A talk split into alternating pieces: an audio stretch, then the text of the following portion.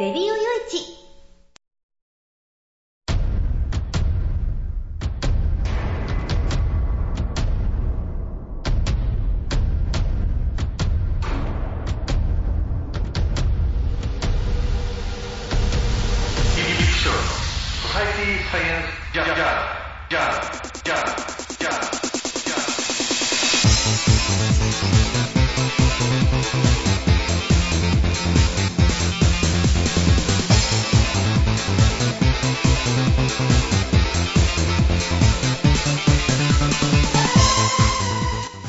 さんハローじゃ、ご機嫌いかがですか？ソサイティサイエンスジャーナル第392回。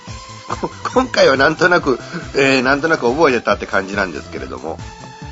先週ね、えーお話ししたあの、ウクライナの情勢なんですけど、えーおしゃべりをした金曜日からね、日曜までの間にもう、ガタッと、政変が起きちゃってね、えいわゆる反政府派というかヨーロッパ派がもうあの、占拠しちゃって、えーもうあの、完全にね、まあ、クーデターの成功みたいな感じなんですけどね。うーん、で、ヤヌコビッチ大統領はなんかロシアに保護されて、まあ、事実上の亡命したみたいな感じで、えーロシアはね、ヤヌコビッチさんはまだ正式な大統領だというふうに認めてるっていうので、なんかしばらくはごたごたしたような感じが続いていくんじゃないかなと。だけど、あれ困りますよね。この、喋って放送するまでの間に、状況変わっちゃって、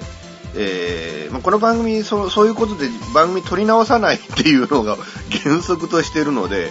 うん、もう、ああ、しまった、みたいな感じだったんですけどね。うん、だから、まあ、あえて今日は、まあね、その続きいうことで補正、おお話しようかなとも思ったんですけど、やっぱそれよりも優先してね、話しておかなきゃいけないこともあるっていうことで、ちょっと今回はね、えー別のことをって、なんか毎回毎回ね、なんかこの番組積み残しを生んでいってね、えー話さなきゃいけないことの方が話したことよりずっと多くなっているっていう、ちょっと困ったもんだなとも思うんですけど、まあでもね、うん、あの、しょうがないということで、毎日毎日やっぱり日々ね、こう生活している、えー世の中に起きていること、次から次に起きるっていうことは、まあまあこういう番組ネタに困ることはねえなと思ってこういう番組始めたっていうのもあるんですけれども、でも、もう本当はあの、どんどんどんどん話さなきゃいけないって、でもネタになることが増えて増えて増えていって、うん追いついてないって僕がね、えーまあ、困ったもんだなと、みんなことを言いながら今回進めてまいりたいなと思います。最後までお付き合いよろしくお願いいたします。この番組は、レディオヨイチの制作により、全国の皆様にお届けいたします。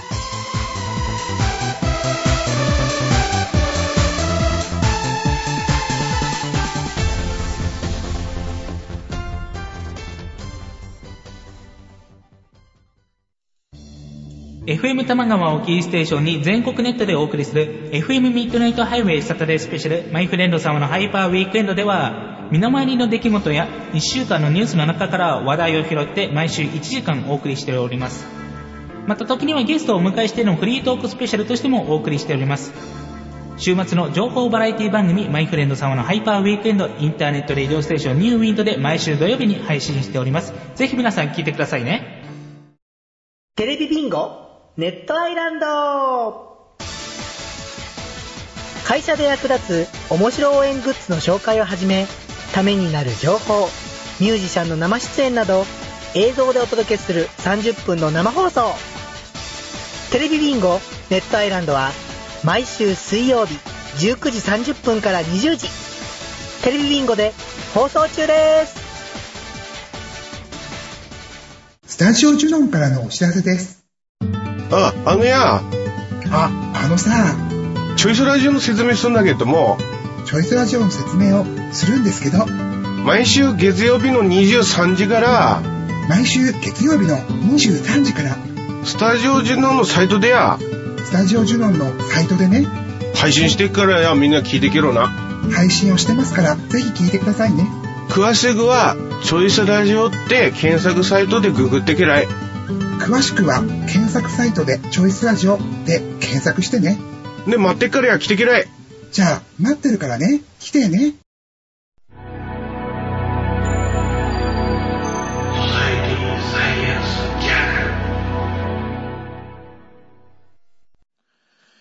今ね、えー、巷いろいろニュースではそのビットコインっていうものがこうニュースになってて、話題になってて、ね、取り上げられてっていうのが、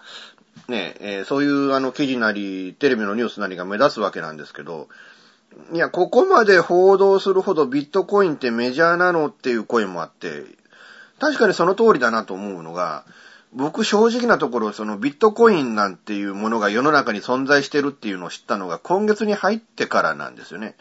今月の頭ぐらいかな、あの NHK のクローズアップ現代っていう番組で取り上げられてて、ああ、こういうものがあるんだっていうのね。うん、あの、いうのを初めて知ってっていう感じで、うん、もうそれまで全くこういう通貨があるんだっていうの知らなかったんですよね。もう電子マネーなんて言うと、えー、まあ WAONとかね。WAONとかね、まあ Suica、ICOCAの、その交通切符の類ですよね。うん、あと、なんだっけ、えー、7個ですか。あの、セブンイレブンのね。えー、いうようなものしか知らないで、で、実際それ7個にしても、あの、イコカにしても、和音にしても、これあの、通貨じゃないじゃないですか、考えてみればね。これあの、中に入っての円が入ってるわけで、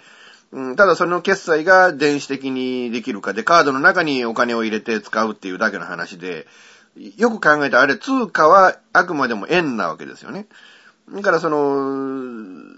いわゆるその、電子マネー、電子マネーって言ってるけれども、そのビットコインっていうものとどう違うんだっていうのが、最初その、クローズアップ現代見て、だいぶ見て進めていかないと理解できなかったんだけど、ビットコインっていうのは、その各国のその、いわゆる通貨ね、その政策みたいなも、市場政策みたいなものとは関係のないところで生まれた通貨であって、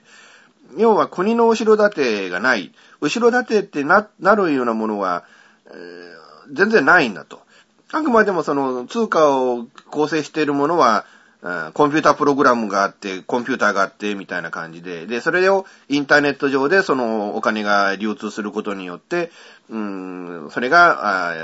日本円なりドルなりなりっていう一般的なその我々の生活に密着した方の通貨と連動していたり、あるいはそれで商品が買えたりとか、あまあ市場経済の中で、その円やドルと同じようにビットコインというものが、こう流通しているという話なんですけれどね。正直、正直それでもまだ僕ピンと来てない部分なんかもあってね。だから、あ使うどころか、その、まあまあ、その、使えるような、ビットコインが使えるような店でなんか今まで買い物したことがあるかって言ったらそれもないわけでね。えー、だからそれでこのマウントゴックスっていう会社が停止をして、えー、その中に入れているお金とかビットコインという、えー、そういうものが一切その流通できなくなる、引き出せなくなる、そういう可能性が高くなったっていうことで、これね、もしあの、意図的に、えー、行ったことであると、これはもう偉い、偉い詐欺事件じゃんって話になってくるんですけど、でもやっぱりその海外のサーバーからずっとその攻撃を受けていて、その脆弱性を取られて、で、どうも、中のビットコインを第三者がなんか盗んでいったみたいな、なんかそういうことが原因なんじゃないかみたいなことをね、えー、なってくると、うーん、ちょっとなぁと。あこれは、あの、必ずしも、その、マウントゴックスという会社、あるいはこの経営者が、被害者だと、いやいや、加害者だということもできないのかなっていう、かなりこう難しい話になってきたなと思うわけなんですけれども。なんかね、このビットコインっていうもの、なんか坂本さんっていう、あの、方が作ったプログラムだっていうふうにも言われてるそうですよね。えー、だからこれ日本初なんですかね、このお金って。だからなんかこう日本人っていうのは、なんていうのかね、結構その優れた発明とか、なんか世界的にドーンとこうね、シェアがこう、うーん、伸びていくっていうような、そういうものが、なんかね、作るのはすごいんですけれども、なんか罪深いものも作っちゃったのかなっていうのは、うん、そんな気もしますね。だからほんとこれ、このね、マウントコックスの一件で何千万円も損した人もいるわけで、ただこのビットコインというのがその、投機的な扱いをされたっていうことで、ここをね、えー、わずか1年ほどの間になんか20倍ぐらいに値段が上がって、えー、だからその、そ俺たち、俺、俺たちはいくら損したんだっていうのが、ひょっとしたらその最高値の頃から比べて、えー、損したって言ってるのかもわかんないっていうね。だから本当は100万しか買ってないんだけれども、1000万も損したんだぞっていう、そういう、そういう声も中にはあるんじゃないかっていうような、えー、まあそんな気もするわけなんですけれども。でも本当ね、あのー、なんていうのかな、インターネットっていうものが我々の身近になって、で、インターネット上でいろんな商品であるとか、えー、ね、あの、流通するようになったりとか、もう僕もね、そのインターネット広告っていうものを、この15年ぐらいかな、扱ってて、で、まあ様々なあ状況って見てきましたけれども、うん、なんか本当その次から次にそのインターネットっていうものの上で流れるものっていうものが増えていっているっていうね。えー、だからその、まあね、最初はその文字だけだったのが絵が流れるようになって、で、音声が流れるようになって、で、今じゃ動画が流れるわけじゃないですか。もうテレビとね、テレビ、ラジオと同じような、えことがインターネットでできるようになったっていうね。で、電話ができるようになったわけじゃないですか。で、テレビ電話もできるわけですよね。というふうにもう次から次にもうインターネットでありとあらゆるものが流れるようになってくると、まあ、当然プログラムも流れてきて、で、とうとうお金までが流れるようになったっていうのがね。なんか、あの、変な、なんか不思議な感覚を 僕なんか覚えるわけなんですけれども、でも本当ね、その、まあまあ、あの、マウントコックスをはじめとする、その、まあ、このビットコインの、いわゆるその両替所みたいなね、まあ、あるいは銀行なんですかね。なんかそういう会社っていうのが世界でまあいくつかあるわけなんですけれども、なんか6社、残りの6社がなんか連名で、えー、これはマウントコックスって会社だけのチョンボであって、ビットコインの価値が失われるもんではないみたいな、うん、そういう、えー、ね、ことをなんか声明でこう発表したなんていう、そういう記事も読んだんですけれども、ただ一方でそのマウントコックスの社長さんは、もうこれ、あ、もしかしたら、明日1000万になるかもわからない、2000万になるかもわからない、何億になるかもわからないっていう、そういう投機的なもので、その値段がどんどんどんと明日ものすごい価値を生むかもわからないと言っている反面、もしかしたら明日一文なしに0円無価値なものになってしまうかもわからないみたいなこともおっしゃっておられたっていう。なんか今回のこういう事件にな、なっていくっていうことを、なんか示唆してたのかな、みたいなこともおっしゃっておられたっていう。だから、やっぱそのビットコインっていうものが、どこの保証もない、誰もその、その価値を保証してないっていうものであるがために、うん、そのためにかなり、あのなんていうのか、危ういものなんだなっていうことを、それがこう露呈したのかなっていう、えー、そんな気もしますね。確かになんか便利だとは言うんですよね。便利で、えー、ちょんとしたらもうすぐ決済できてとか、そういう話もあるし、ちょっと iPhone のね、アプリで検索したらビットコインのアプリっていうのもあるんですよね。だからそういうので、えー、いろんな決済ができるっていう、えー、しかもインターネット上できるから即時にその全世界を向けて決済ができるっていうね。そういう確かに、あの、ワールドワイドな仕事をしてたりあ、あるいはワールドワイドな商品の流通には、こういうビットコインみたいな、うん、国際通貨、かなり便利なものなのかもわからないですよね。まあ、例えて言うと、あの、じゃあ銀行でドルを送りましょうとか、海外の銀行にってなると、その海外の銀行のその送金行動を、なんか、調べたりだとか、また銀行まで行ってだとか、いろんな手続きしなきゃいけない。それがこういう感じで、ちょこんと即座に、えー、できるってなるとね、まあ、クレジットカードなんか持ってれば、そういうこともできるんでしょうけど、まあ、今ちょっとこのね、不況でクレジットカードが作れない人なんていうのもかなり増えてて、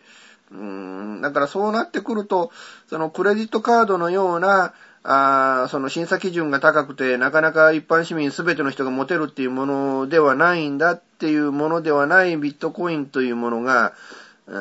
まあ、社会からもしかしたら求められていたのかもわかんないっていう、うん、ことも言えるのかもわからないですよね。でも、求められていたのかもしれないけれども、でも、うーん、ちょっと危ういものだったのかなと。実際こうやってハッカーからのね、今ハッカーって言っちゃいけないのかね。これクラッカーからのね、えー、攻撃を受けて、そのために会社が止ま止まって、そのお金の流通そのものが止まってしまうなんてことになってくると、うん、まだまだちょっと危ういもの、うん、と言わざるを得ないのかなと。正直だから、僕もね、まあ、まあその投機性が高いっていうこともあって、ちょっと怖くて手が出せないっていう部分もあったんだけれども、正直こういうことになって、その預けてね、ビットコイン俺持ってるんだってなっても、それが、本当に一般社会との価値との連動性が持てない、そんなお通貨になってるんだっていうことをしてしまうと、正直僕も、あ、これビットコインってこれは怖いもんだからちょっと手出さねえ方がいいなというふうに思ってしまうっていうね。えー、そういうその危うさがちょっとあまりにもちょっと大きく露呈してしまったのかなっていう、そんな気がするわけなんですけれども。皆さんこのビットコインって知ってました？あるいは使ってました？えー、僕は正直、えー、もう本当にね、えー、こんなんあるんやっていう風な、えー、それに尽きるっていう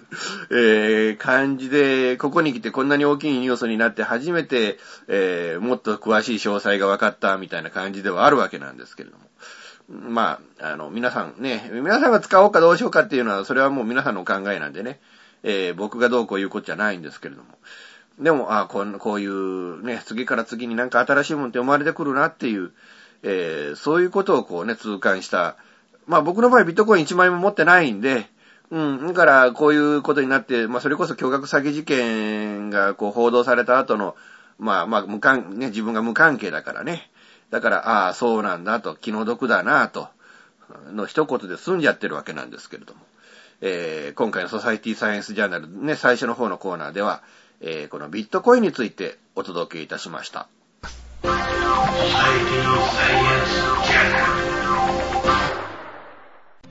現金でマンションを買うのが夢なんです。よ。あ、丸腰だったら一番いいな。そう、まあ、無理だと思う。幸せな家庭を作ること。留学したいんですけど、心理学の方を勉強したいなと思っていて。うん。であのマンション建てて一番上に住むっていうのが理想。かなあなたの夢を応援しています。風俗リンクラジオ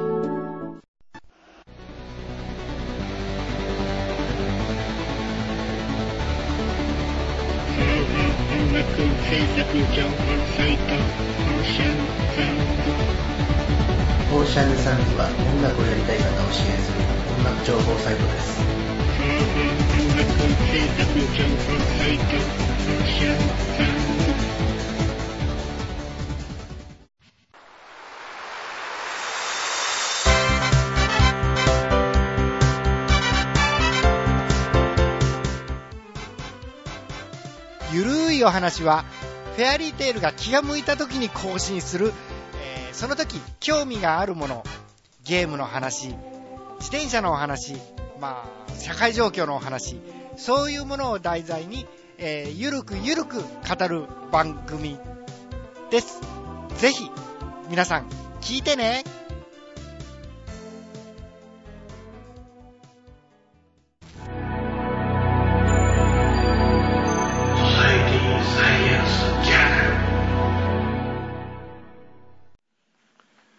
今ね、えー、国会では、あのー、憲法解釈の問題ね。これはまあ集団的自衛権というものを、えー、認めるか認めないか。まあ集団的自衛権っていうのは、まあ要は、まあこれはね、同盟国が攻撃されたら一緒になって戦争するっていう。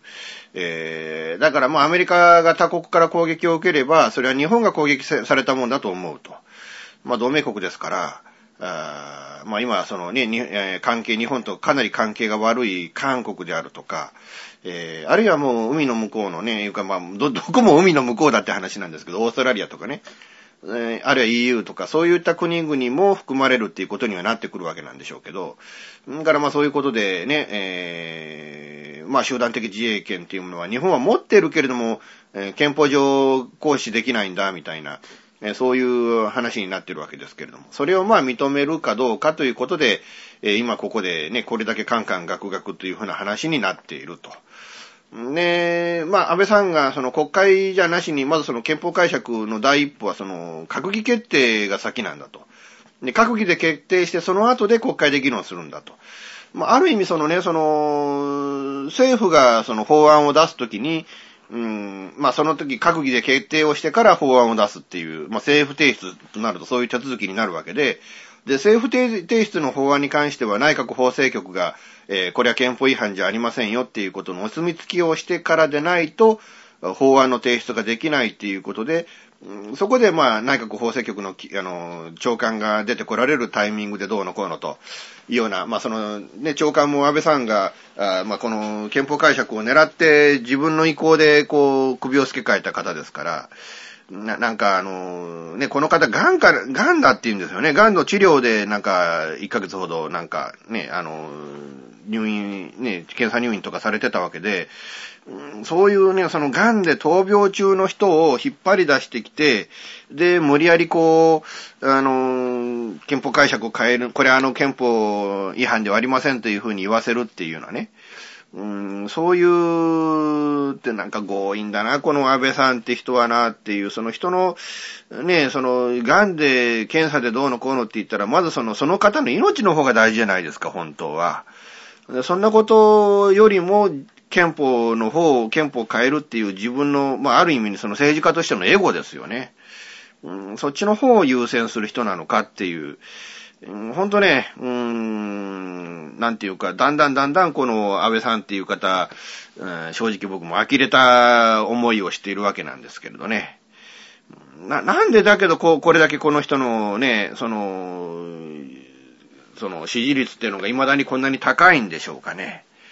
えー、僕としたらこうね、それは信じられないというか、なんというか、うーん、もうあのね、なんせその経済的に言っても確かにその景気が戻った、俺、私が政権を持ってから景気が戻ったってかなりこうね、自信満々に声高に叫んでおられますけれども、景気が戻ったっていう前にインフレを起こしてるんですよね。まあ確かに物価目標が2%だのなんだのって言ってましたけれど、まあそういうあれでデフレを脱却するっていう意味では、うーん、間違ってないのかもわかんないけれども、でもどこに私はこれからインフレを起こしますっていう、そういう政治家がいるか。で、ましてや、それを支持する国民がいるかって話でね。いかにこの、やっぱりこう見てくると、あの、日本の国民っていうものは、あまあ、なんていうのかな。あもう本当、暑さ、ね、喉元過ぎれば暑さは忘れるっていうような感じで、もう本当あの、物事を覚えてないのかなと。その、自由民主党っていう政党が市民に対して大概のことしてくれてるんです、今までもね。いわゆるその庶民の味方ではなかったっていう、その庶民ではない、財界のためなら、庶民に、あの、苦痛を与えることも厭わないっていう、それが自由民主党の本質っていう部分で、ね、実際その通りの政策を今もされているっていうね。で、それでこれだけ支持してるっていうのが、えー、なんかよ、よくわからねえなと。それなのに日本はどんどんどんどんみんな貧乏人の国になってるのにっていう、えー、もう本当なんていうのかね、情けねえ国になっちゃってんなっていう気がするわけなんですけど、まあここに来てそれで集団的自衛権というものを持って、えー、で、ま、あまあ実際その、アメリカと一緒に戦争しに行くっていうのは、まあ、そういう議論には実際にならないだろうとは思うんですけれども、うん、ただ、まあそれで自衛隊を送って、あの、後方支援で補給しますとかっていうのが、まあしやすくなるっていう環境にはなっていくということではあるんでしょうね。だから、あの、憲法解釈したから、だからそのまま即日本が軍国主義の国になっていくというわけではないんだろうとは思うんですけれども、ただ、うん、正直今のその、安倍さんがやろうとしていること、そして自由民主党の動きなんて見てると、なんかこう戦前の日本を見ているような気がしてね。まあ見て、見てきたわけじゃないですけどね、僕の場合ね、その、まだたかか50歳ですから、あまあ、あの、そんなね、えー、あの、戦争中の記憶なんてものが僕の中にはないわけですけれども、でも、まあ僕が生まれたのが昭和39年で、で、実際40年、45年ぐらいっていうと、まあ戦後、まあわずか25年ぐらいの間に僕の幼少期っていうのがあったわけでね。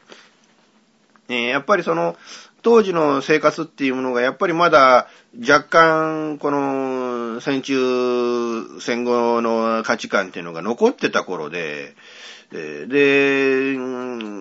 なんていうのかな、その、まあ僕らの子供ね、時にやっぱおじいさんばあさんも生きてて、やっぱりその時に戦時中は、戦争中はどうだったっていう話をいろいろ聞いて、うーん、なんかね、そういうので、なんかこう似てるような雰囲気っていうのを感じるんですよね、その時に、その、あの、おじいさんおばあさんから聞いた、その戦前の日本の感じ、雰囲気っていうのがね。うん、なんかそれがこう、気、なんか似てるって、そこが気に入らない部分でね、僕としてはね。やっぱりその軍国主義ではないにしても、どんどんどんどんやっぱりその近隣諸国、特に韓国、北朝鮮、中国との日本の対立というものが、えー、こう、深まっていくっていうね、その中で、うーん、なんかね、その、もうちょっと、だから今から10年、15年前の日本、韓国、日本、中国って、もうちょっと仲が良かったような気がするんですけどね。えー、どこかで、だからその、まあ、韓国、中国の反日教育がどうのこうのっていう話が出てきて、確かにそれはその通りなんだけれども、だから中国、韓国の側に、えー、自分たちの政権を維持するために、その、敵、仮想敵国として日本を作ってるっていう部分もあるんでしょうけど、でも同じことがね、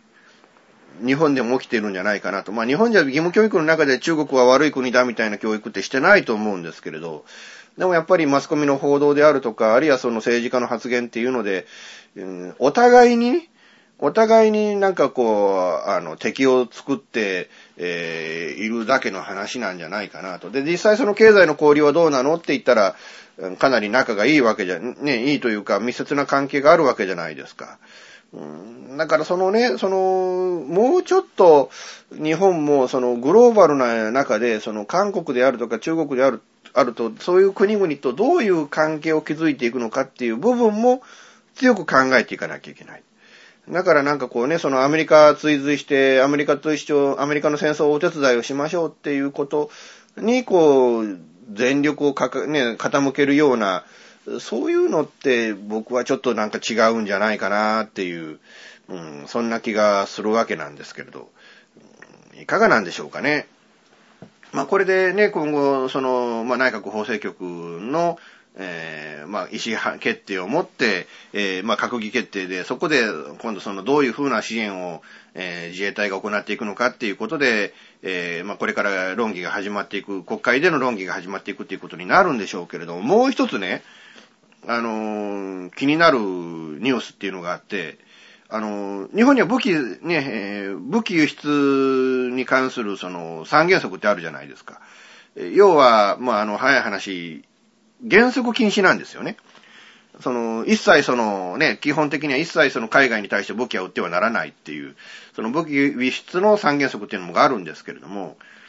どうもね、その三原則も自民党今作り変えようとしてて、で、その内容っていうのが、原則禁止じゃなくて、もうとりあえずは、あの、容認ですと。だから原則容認するけれども、こういう状況になると、この条項が当てはまると、えー、禁止ですっていう。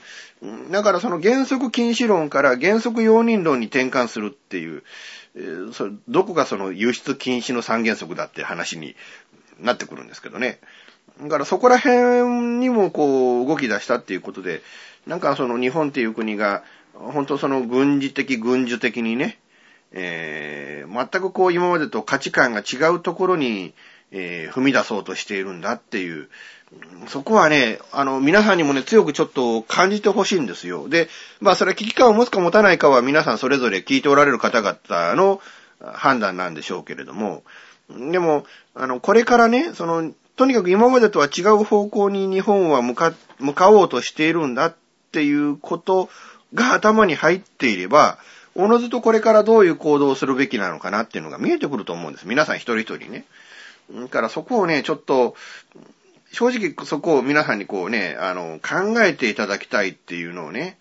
えー、この番組としてはちょっと、ま、僕、まあ僕としてはちょっとこれを提起して、えー、おきたいなと思うわけなんですけれども。えー、だからここ、ここ1ヶ月、2ヶ月の間、国会でどのような議論がこの問題でされているか、えー、ほんと注視してね、見守っていく必要があると思いますし、実際その与党の中からでもね、うん、あの、いや、ちょっとって、あの、その閣議決定まずありきで、わずか19人の官僚で、え閣僚で、えこんな大事なことを簡単に決めていいのかっていう、えーそういうね、えーことをおっしゃられる方が、もう与党公明党の中にもおられるっていうこと。もう公明党ってどっちかというと、平和の党だ、庶民ね、その庶民の味方の党政党だっていうような印象って僕持ってたんで、だからそういうね、うーん、あのなんかそういう、そういう公明党の中からこういう声が出てくるっていうのはちょっと、うん、ああの、良かったなと。うんやっぱ公明党は公明党らしさっていうものを全く失ってるわけじゃなかったんだなっていう、そういうなんか安心感みたいなものも若干は感じたわけなんですけれども。でも本当、あのね、その、公明党の幹部の方々、ほとんどが、このね、あの、なるべくなら触れない方がいいやっていう、えー変に触れると、ね、まあ、の、政権がね、その、与党から離脱しなきゃいけないっていうようなことになっちゃうんじゃないかと。ね、一旦与党から離れちゃうと、今後はみんなの党とか維新の会とかそういったところが与党に入ってくるんでね、多分ね。えーだからそう、そうならないように自分たちがその影響力、与党の中で影響力を保てるようなポジションにいようというふうな、そういう判断もあって、今、その、あえて公明党の方々はこの問題に対して黙ってるんでしょうけれども、うん、だから、それで、まあ、あの、こういう話にね、その、ちょっとブレーキをかけるような人がちゃんと公明党の幹部の中にもいたっていうのは、ある意味歓迎すべきことなんだろうな、というふうにはまあ思ってますけれども。まあ、あの、集団的自衛権、えー、わからんじゃないんです。あの、日本はアメリカの世話になってます。だから日本は、あね、えアメリカに対して多少なりともできるお世話をしなきゃいけないんですっていう、そういう議論っていうのもわかるとは思うんです。えーただ、うんこれがどんどんどんどんエスカレートしていくと徴兵制だなんだっていうような話に、まあ、なりかねないっていうね。まあ、そ、そんなに簡単になる、そう、そういう方向に持っていくほど、日本人って愚かじゃねえだろうなとは思うんですけれどね。でも、一旦なんか変な流れができると、後戻りできなくなる、突っ走っていくっていうのが、日本人の悪い癖でね。えーだからそう、そうならないように、えー願いたいものだなと思います。ソサエティサイエンスジャーナルデジタルスタジオ What's New は音、作り方、広め方のすべてが新しい次世代の音楽を作り出します。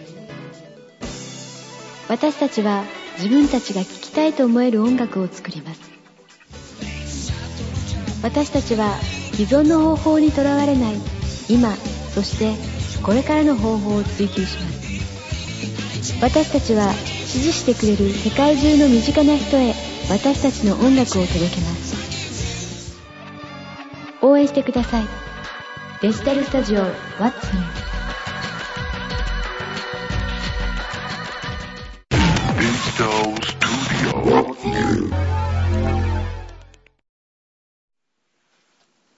ということでね、えー50歳になりました、50歳に。えー50ですよ。ねえ。なんかね、30代、40代っていうこのね、この20年間俺は何してきたんだろうかなっていうようなね。うーん、あの、そんな思いがしますよね。うん。まあ思えばね、このインターネットラジオなんてものを始めたのが、うーん、だからさ39、いや、40歳、えー38歳ぐらいで始めたんですかね。で、30代で始めて、で、40代っていうのはやっぱりインターネットラジオのパーソナリティの一人なんだっていう、その10年間っていうのが基本にあって、で、そこからの延長線上で、えーまあ作家になったりだとかね。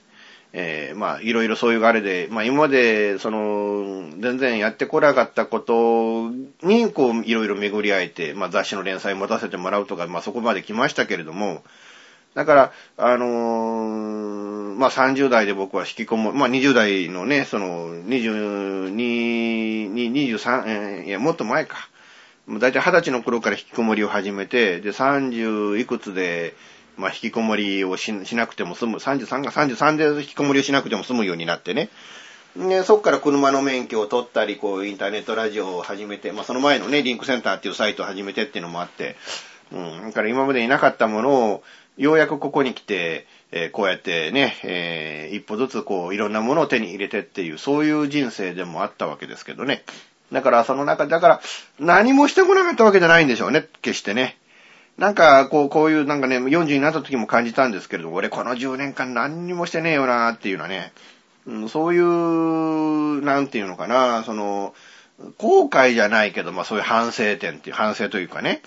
えー、そういう感じをなんかこう、しひしとなんかこう、胸に感じてっていう感じ、ね、そんな感じだったんですけど、でも、まあ思えばでも、やっぱ成果も残してるから別に決して、俺って本当に何の取り柄もない何もやってこなかった人間でもないんだよなーっていう、うーん、とも思うんですけれども、なんか思っ、なんか充実感を持って走ってた割には、まあまあ、あっという間に過ぎちゃったせいか、何も残ってねえじゃんっていうようなね。うーん、なんかこう、えー、そんな気がしてならないんですけどね。えー、皆さんいかがでしょうかね。うーん、まあ、あのまあ、こうやって大変なね、えー、思いをしながら、まあ、いろいろ頑張ってますけれども、でもまあ、これからのね、60までの10年間、自分がどんな人生を歩むのかなっていうのがね、うん、なんていうのか、うん、見えてこないっていうかね、まあ、世の中がこんな感じでね、いますからね、えー、それもあって余計そんな感じにね、その不透明な世の中だから余計に自分の人生もこう、先が見通せないっていうような感じなのかもわかんないですけれども。ただまあ、あまりその60過ぎたね、そのじいさんになった自分っていうものを想像しないようになるべくしてね、えー、この10年間50代っていうのはなんとかこう、もうちょっとバリバリといろいろ仕事ができればいいなと。まあちょっとお金になるような仕事ができればいいなっていうようなことをね、えー、まあ、まあ、あの、いい暮らし、金持ちになりたいとかね、いい暮らししたいとかってあんまり思わないんですけれどね。ただ充実感があって、まあ今の貧乏からは脱却したいなと。貧乏でない、貧乏、貧乏な人生って結構辛いですからね、皆さんね。あのまあ皆さんね、聞いておられる皆さんはそんなに貧乏な方っておられないんでしょうけれどね。やってる僕はもう思いっきり貧乏な人間でね。だからその貧乏で金に困ってこの金策で走り回るっていう人生からは脱却をしたいなと。うん、だからそのためにまあ、この50年、ね、のなんかこのね、そこの階段の上にね、さらなる階段はこう、なんかね、えー、一歩ずつ、えー、積み重ねて、えー、なんかこうね、いろいろと、さらになんかいろいろと自分のね、えー、こう、糧になるものを作っていきたいな、えー、と思いますよね。うん、で、まあ今回はね、その、まあ二つの、まあビットコインになるっていう、まあそのインターネットに新たな、その通貨という文化がインターネットの中に生まれてたっていう話と、あの、集団的自衛権の問題でね、その憲法解釈を変えるんだっていう話と、えー、この二つをこうね、今回お話ししたわけで、また本当ね、正直言うと、またなんか、ね、その衆院の定数削減で、なんか第三者機関作るとか、え、まあいろいろとね、そういうあれで、まあ医療の話とかね、まあの、本当次から次に新しいニュースがあって、とてもじゃないけどこの番組で、うん、お話しきれないんだっていうのね、うん、なんかいっぱいあって、困ったもんですよね。えー、こんなにいっぱいいっぱいやんなきゃいけないこと、話さなきゃいけないことが常にあるっていうのがね。だけどまあ、あまあ、それだけ世の中っていうのが充実して進んでいるんだっていう証拠なんだというふうに思えば、まあ、まあいいことなんかもわからないですけどね。だからまあ喋りきれないぐらいな世の中にいろんなことがあるっていうのがある意味この番組としての理想なのかなっていう、うん、そんな気もしないではないですけど。えー、まあこんな感じでね、まあ50歳になりましたけれどもこの番組ソサイティサイエンスジャーナルもこれまで同様に、えー、そしてレディオヨイチというね、インターネットラジオ局もちょっと今リニューアル作業してて、うんまもなくね、多分多分3月中か4月ぐらいには、新しいレディオ用市を、まあ、皆さんにね、えー、見ていただけるようになるんじゃないかなと思ってますので、えー、ね、引き続き皆さんね、あの、この、新しいレディオ用市に、えー、ご期待いただければなと、えいうふうに言いながら今回終わりたいなと思います。え最後まで皆さんお付き合いいただきましてありがとうございました。次回も多分、え予定通りにやると思いますので、え次回もよろしくお願いいたします。この番組は、レディオ用一の制作により、全世界の皆様にオンデマンドポッドキャスト、FM ラジオでお届けいたしました。お相手はイプシロンでした。ではまた次回、ごきげんよう、さようなら。